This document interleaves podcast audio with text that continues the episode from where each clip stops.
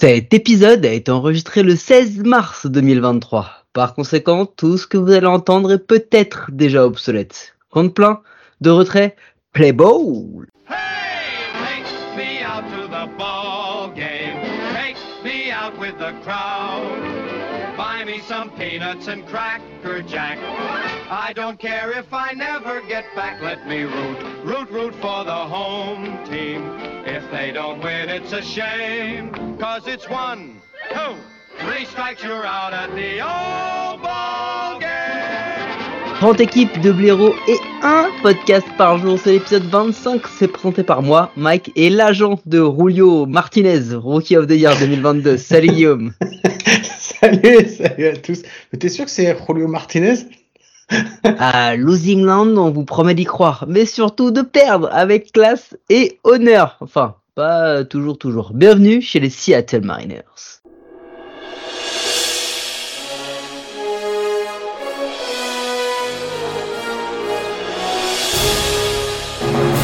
Mais c'est pas possible, Marty, tu t'es encore gouré.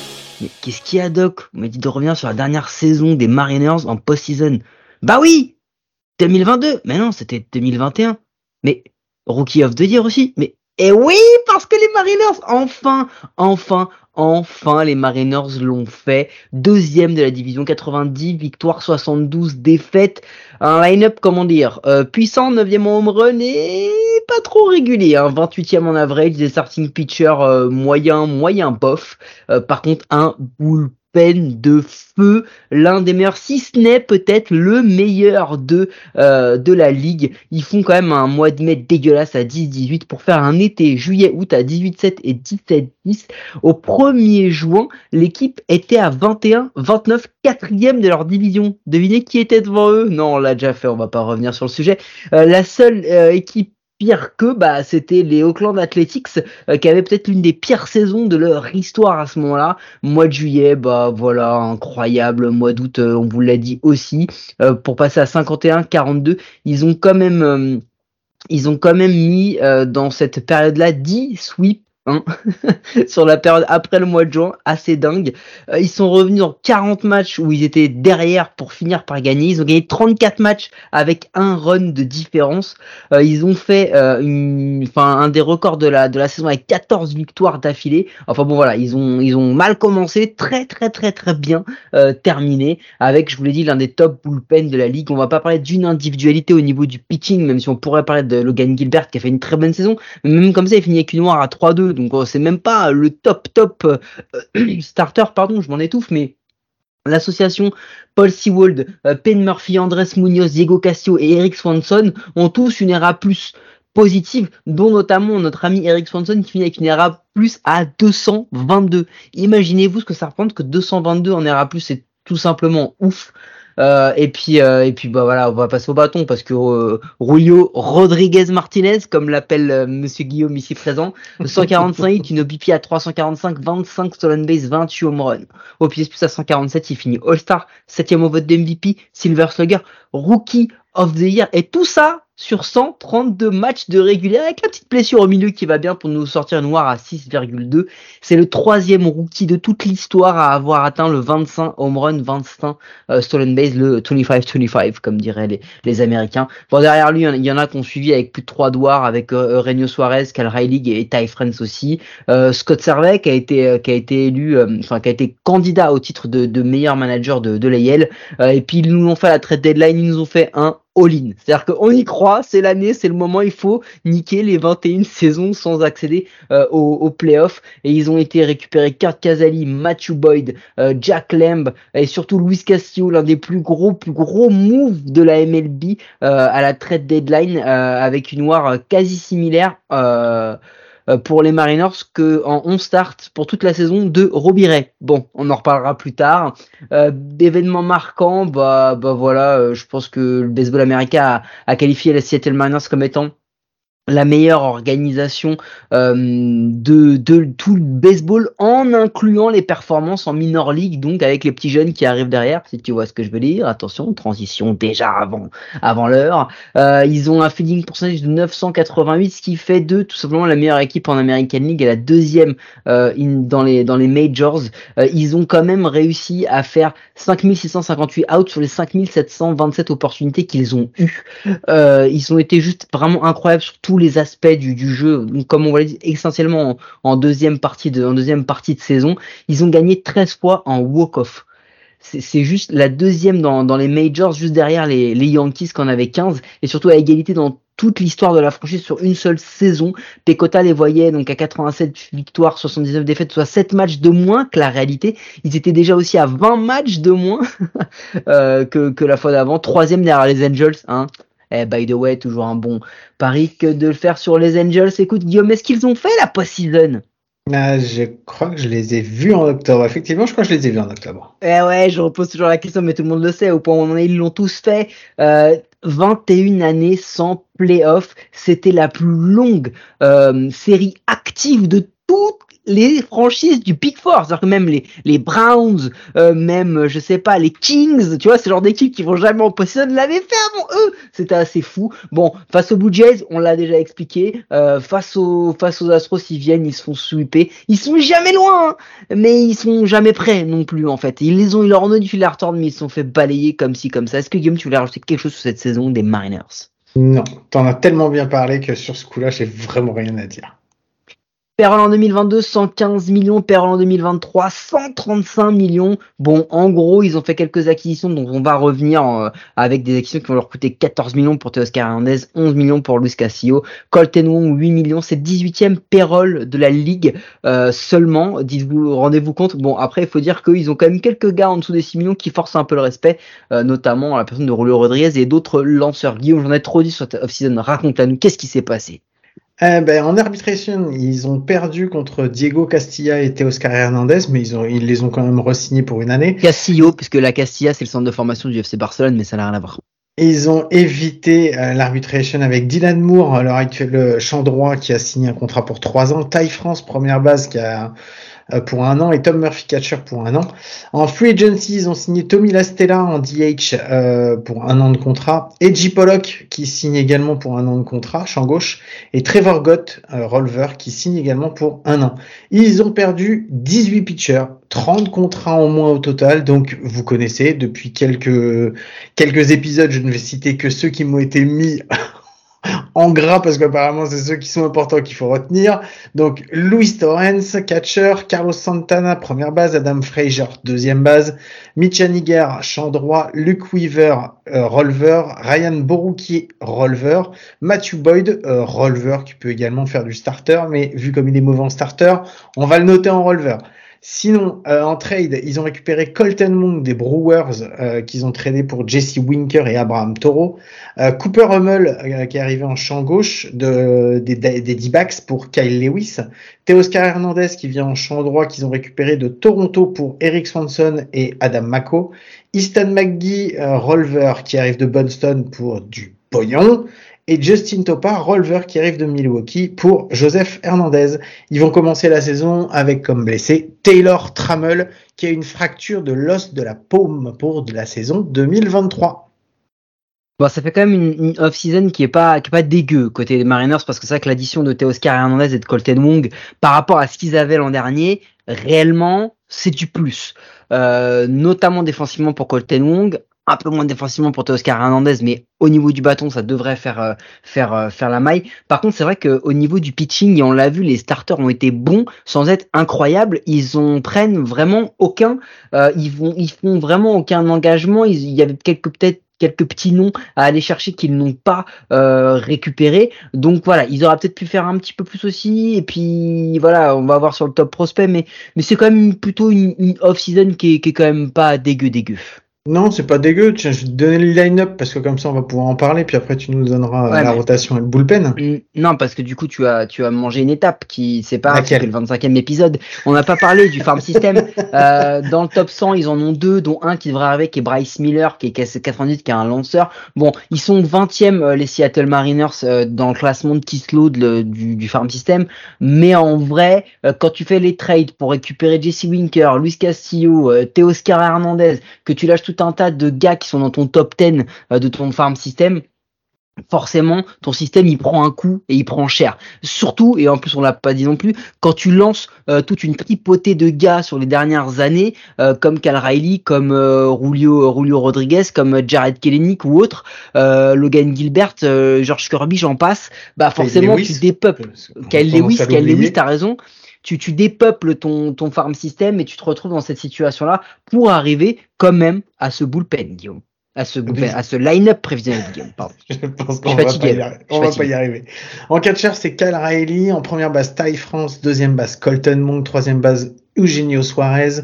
En shortstop, J P Crawford. Euh, au champ extérieur, Jarred Kelenic, euh, Julio Rodríguez, Teoscar Hernández. En D H, A J. Pollock. Et sur le banc, Sam Haggerty, Tom Murphy, Dylan, Dylan Moore et Tommy Lastella. Euh, pour la rotation, Mike, si tu veux bien nous éclairer de tes lumières. Hein.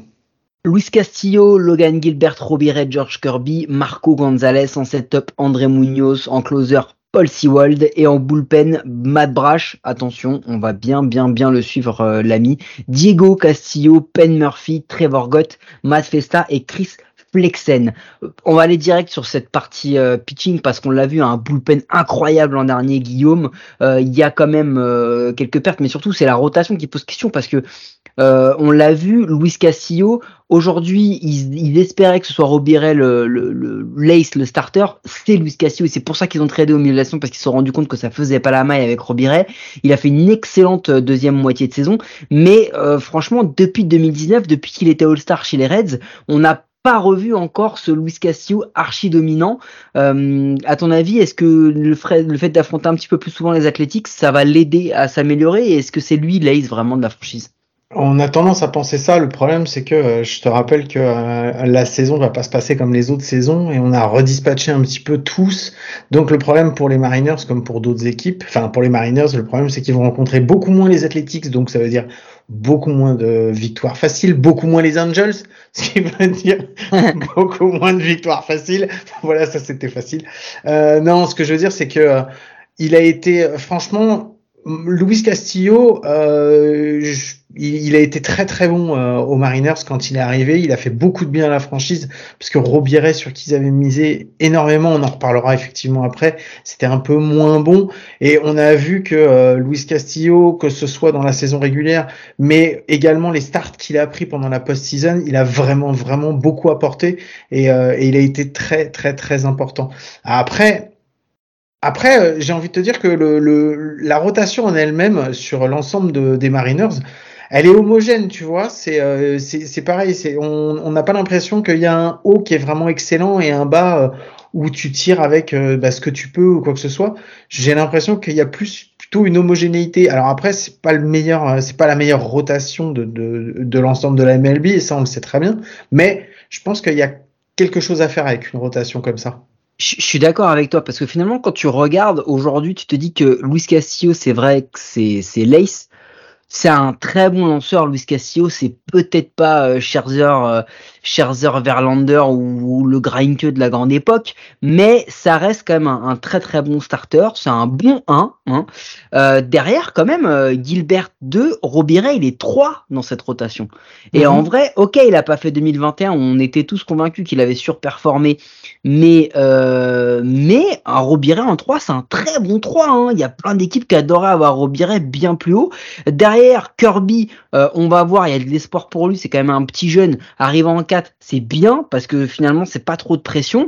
Et ensuite t'as Marco Gonzalez cinq, euh, cinq, c'est peut-être pas le meilleur de tous, mais quand on cite euh, le un, deux, trois, quatre, euh, les quatre sont projetés dans le top cinquante des, des, des, des lanceurs de la M L B, euh, Marco Gonzalez dans le top cent, franchement, franchement elle est, oui, ok, t'as peut-être un souci sur le cinq, mais quand t'as qu'un souci sur le cinq, bah, ça va, hein, au niveau des problèmes, hein. Le truc, c'est que en fait, Marco Gonzalez, il est quand même un peu attendu au tournant parce que euh, on considère que la saison qu'il a fait la saison dernière, elle est décevante par rapport à ce qu'on ouais. attend de sa part, quoi. Et euh, parce qu'en fait, il a une, il a une E R A qui est euh, qui est, enfin, pas si dégueulasse que ça pour un starter qui est à quatre treize. Le problème, c'est que son F I P, il est à cinq zéro cinq. Et euh, c'est pas ça qu'on attend de lui, puisque Marco Gonzalez, quand il arrive dans l'effectif, il est censé prendre une place de trois, de trois, voire pouvoir monter en deux après par la suite, tu vois. Donc euh, là, pour le moment, il est cinq, et cinq sur lequel tu te poses quand même des questions. Donc c'est le seul, c'est celui sur lequel on va se poser des questions, en fait, sur la saison.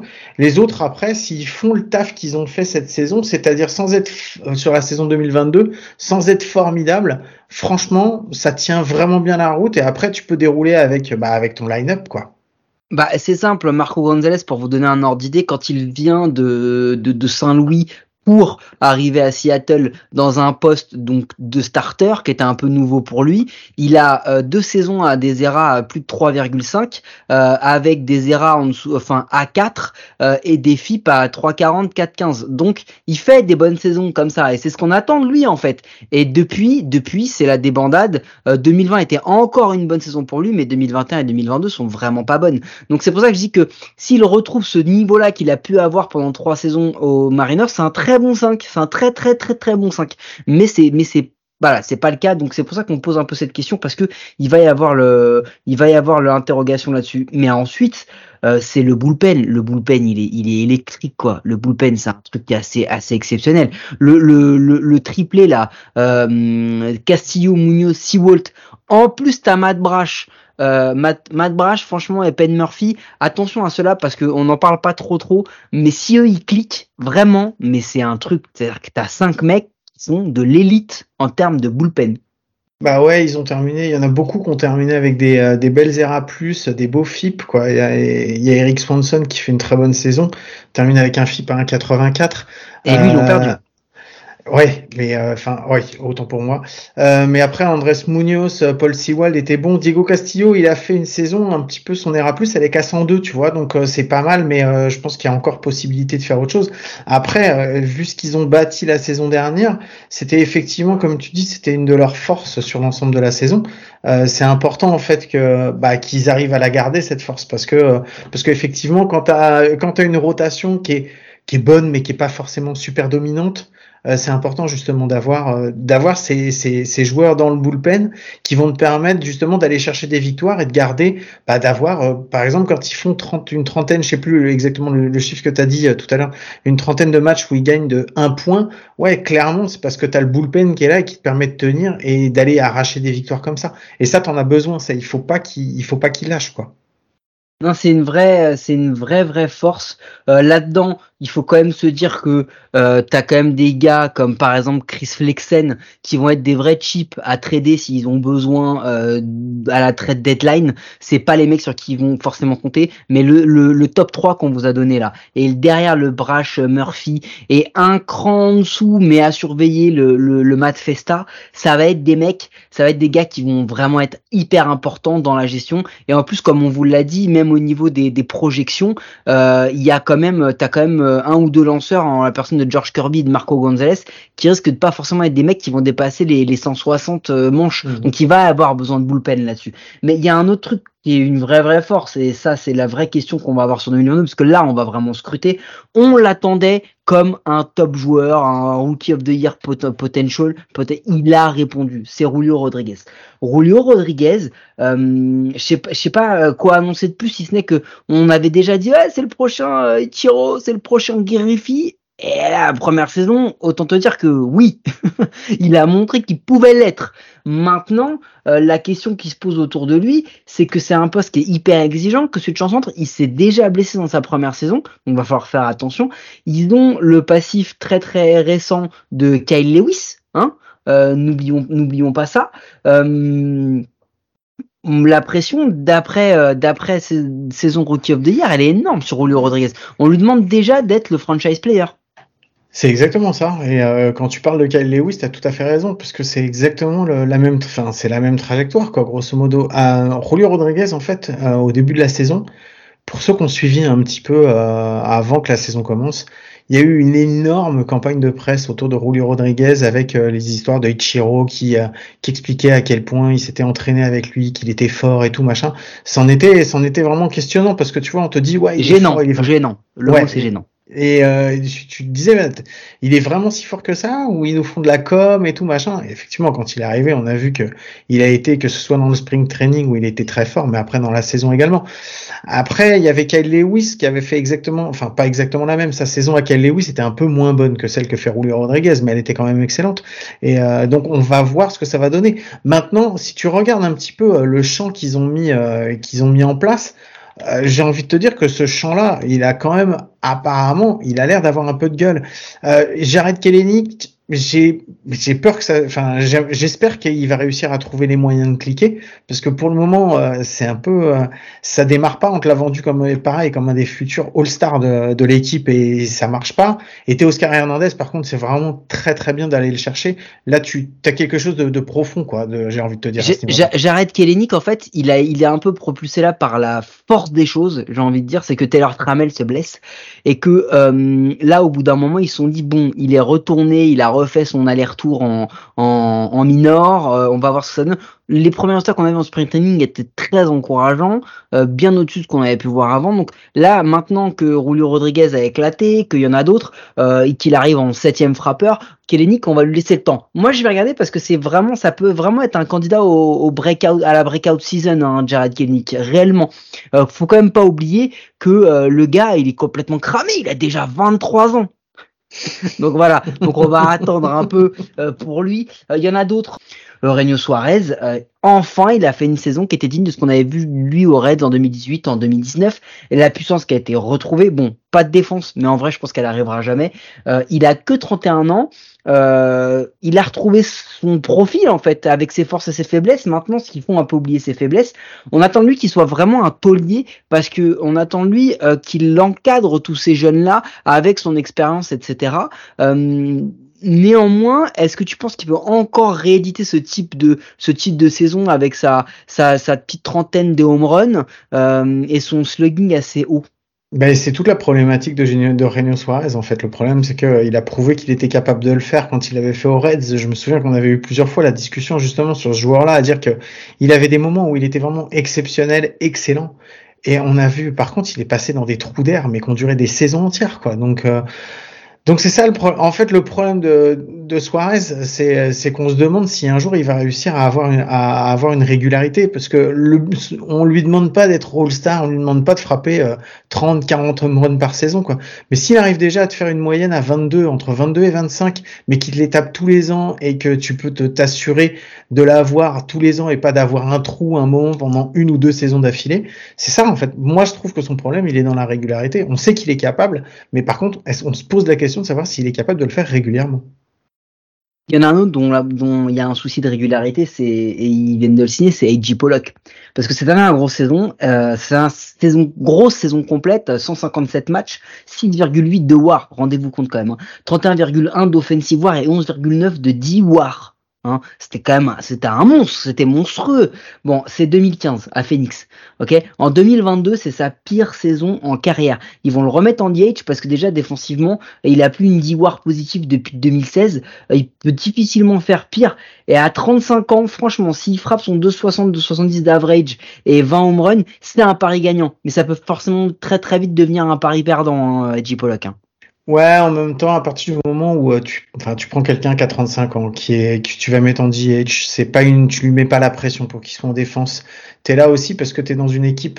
Hein, quand tu regardes l'effectif, en fait, la plupart, euh, hormis euh, Suárez qui a trente et un ans, Teoscar Hernández qui a trente ans, euh, et Colton Wong aussi, j'avais mis qui avait trente, trente-deux ans. Les autres, c'est des jeunes, en fait. Donc, en fait, même s'ils ont fait euh, la post-season... Les vieux dit, sont ils... sur le banc. C'est ouais, l'équipe non, inversée. Ce que je veux dire, c'est que même s'ils ont regoûté, euh, si tu veux, ils ont, ils, ils, ils ont repris goût à la, à la post-season. J'espère pour eux qu'ils vont la faire à la fin de la saison.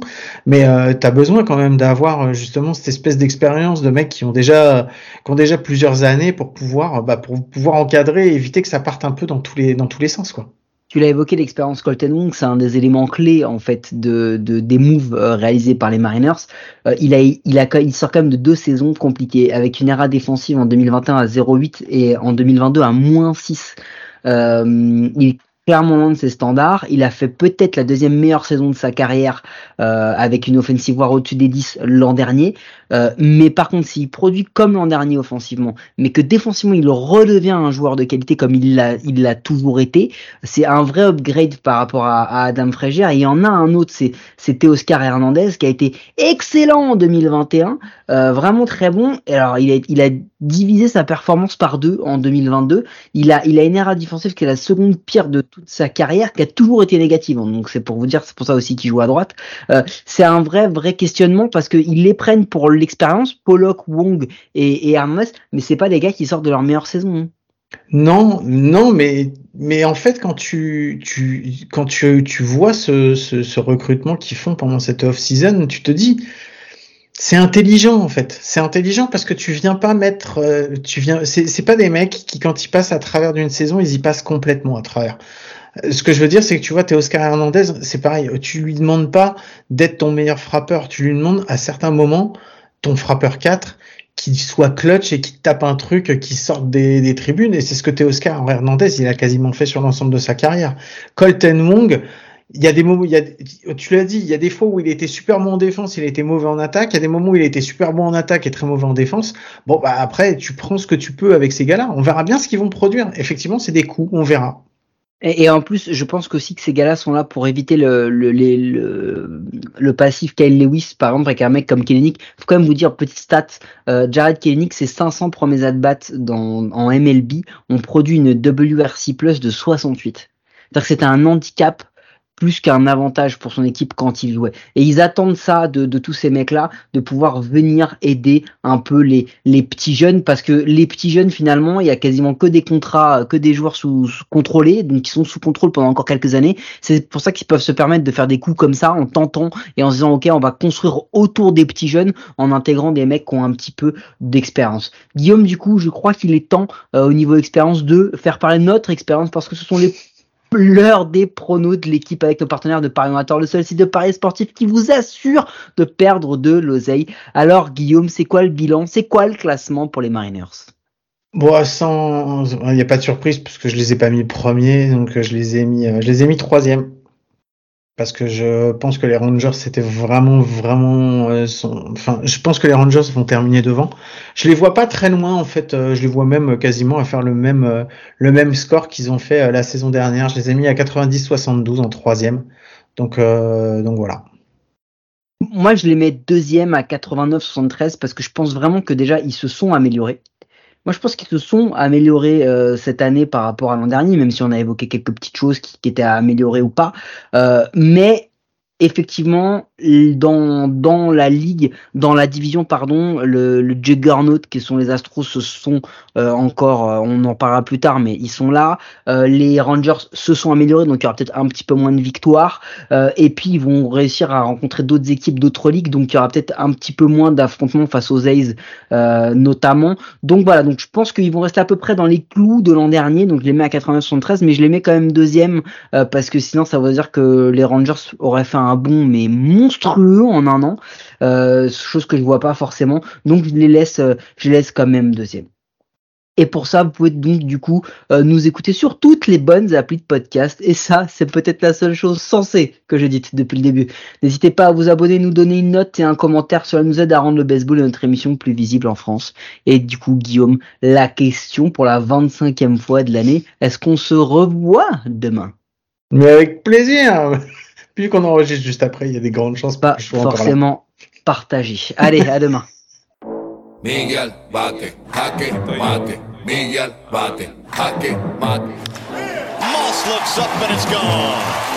Miguel Cabrera. Revisa sus guías y acompáñenos esta noche de show. Soy Miggy, el salsero que da la pelea, demostrando que los peloteros se la crean. Representando la vieja escuela, aparte de jugar, escribimos candela. Lanza tu mejor rima, que de los tigres la batea. El que no se acuesta cuando rumbea. El triple crown, nacido y criado en Venezuela. Vengo de barrio humilde, llamado La Pedrera. Los gringos bailan pegados, aquí no se juega. Aquí hay más talento, esto suena a bandera. Rima de sobra, pa' mata cualquiera. Se vino a guerrear, empujé otra carrera.